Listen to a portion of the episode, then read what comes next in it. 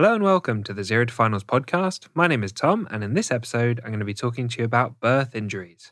And if you want to follow along with written notes on this topic, you can follow along at zerotofinals.com/birth injuries or in the neonatology section of the Zero to Finals Paediatrics book. So let's get straight into it. Being born is quite a traumatic experience. It becomes even more traumatic if there are complications such as shoulder dystocia, failure to progress, or an instrumental delivery.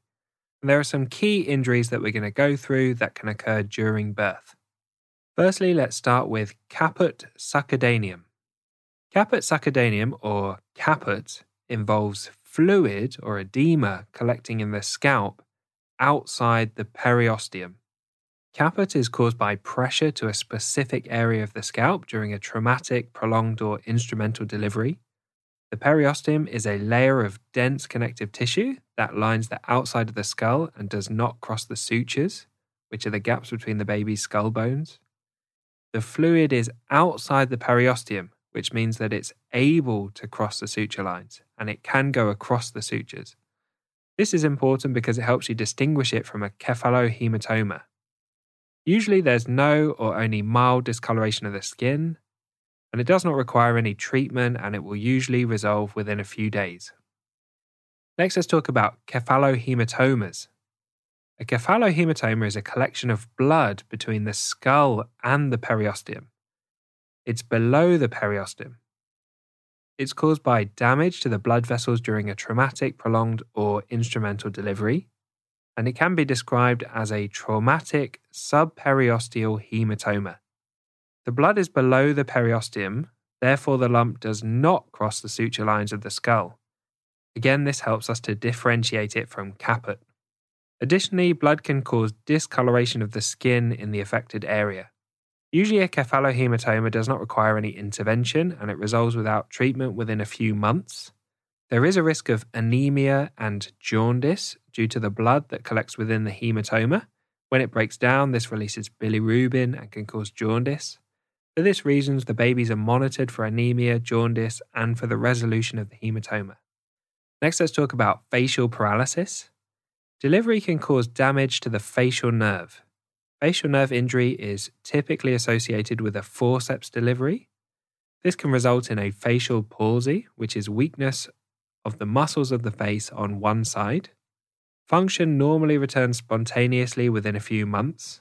When the function does not return, they may require neurosurgical input. Next, we'll talk about Erb's palsy.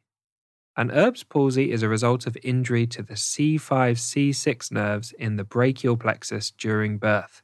It's commonly associated with shoulder dystocia, traumatic or instrumental deliveries, and a large birth weight. Damage to the C5-C6 nerves leads to weakness of shoulder abduction and external rotation, weakness of arm flexion, and weakness of finger extension.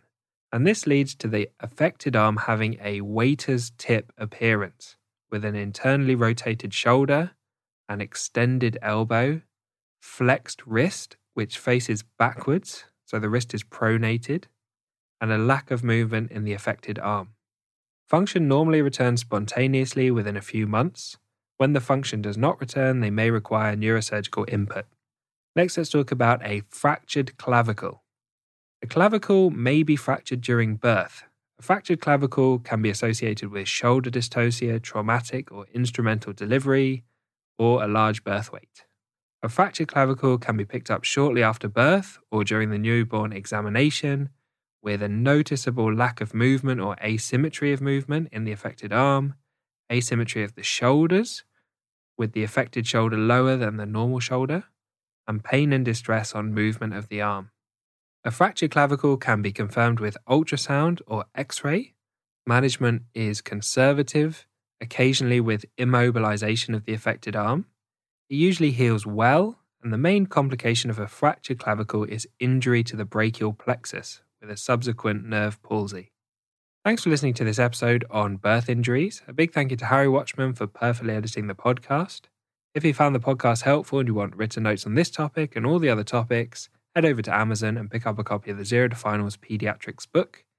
You can also get full audiobook versions of the Zero to Finals books on Audible and you can find notes, videos, illustrations, and questions completely free at zerotofinals.com.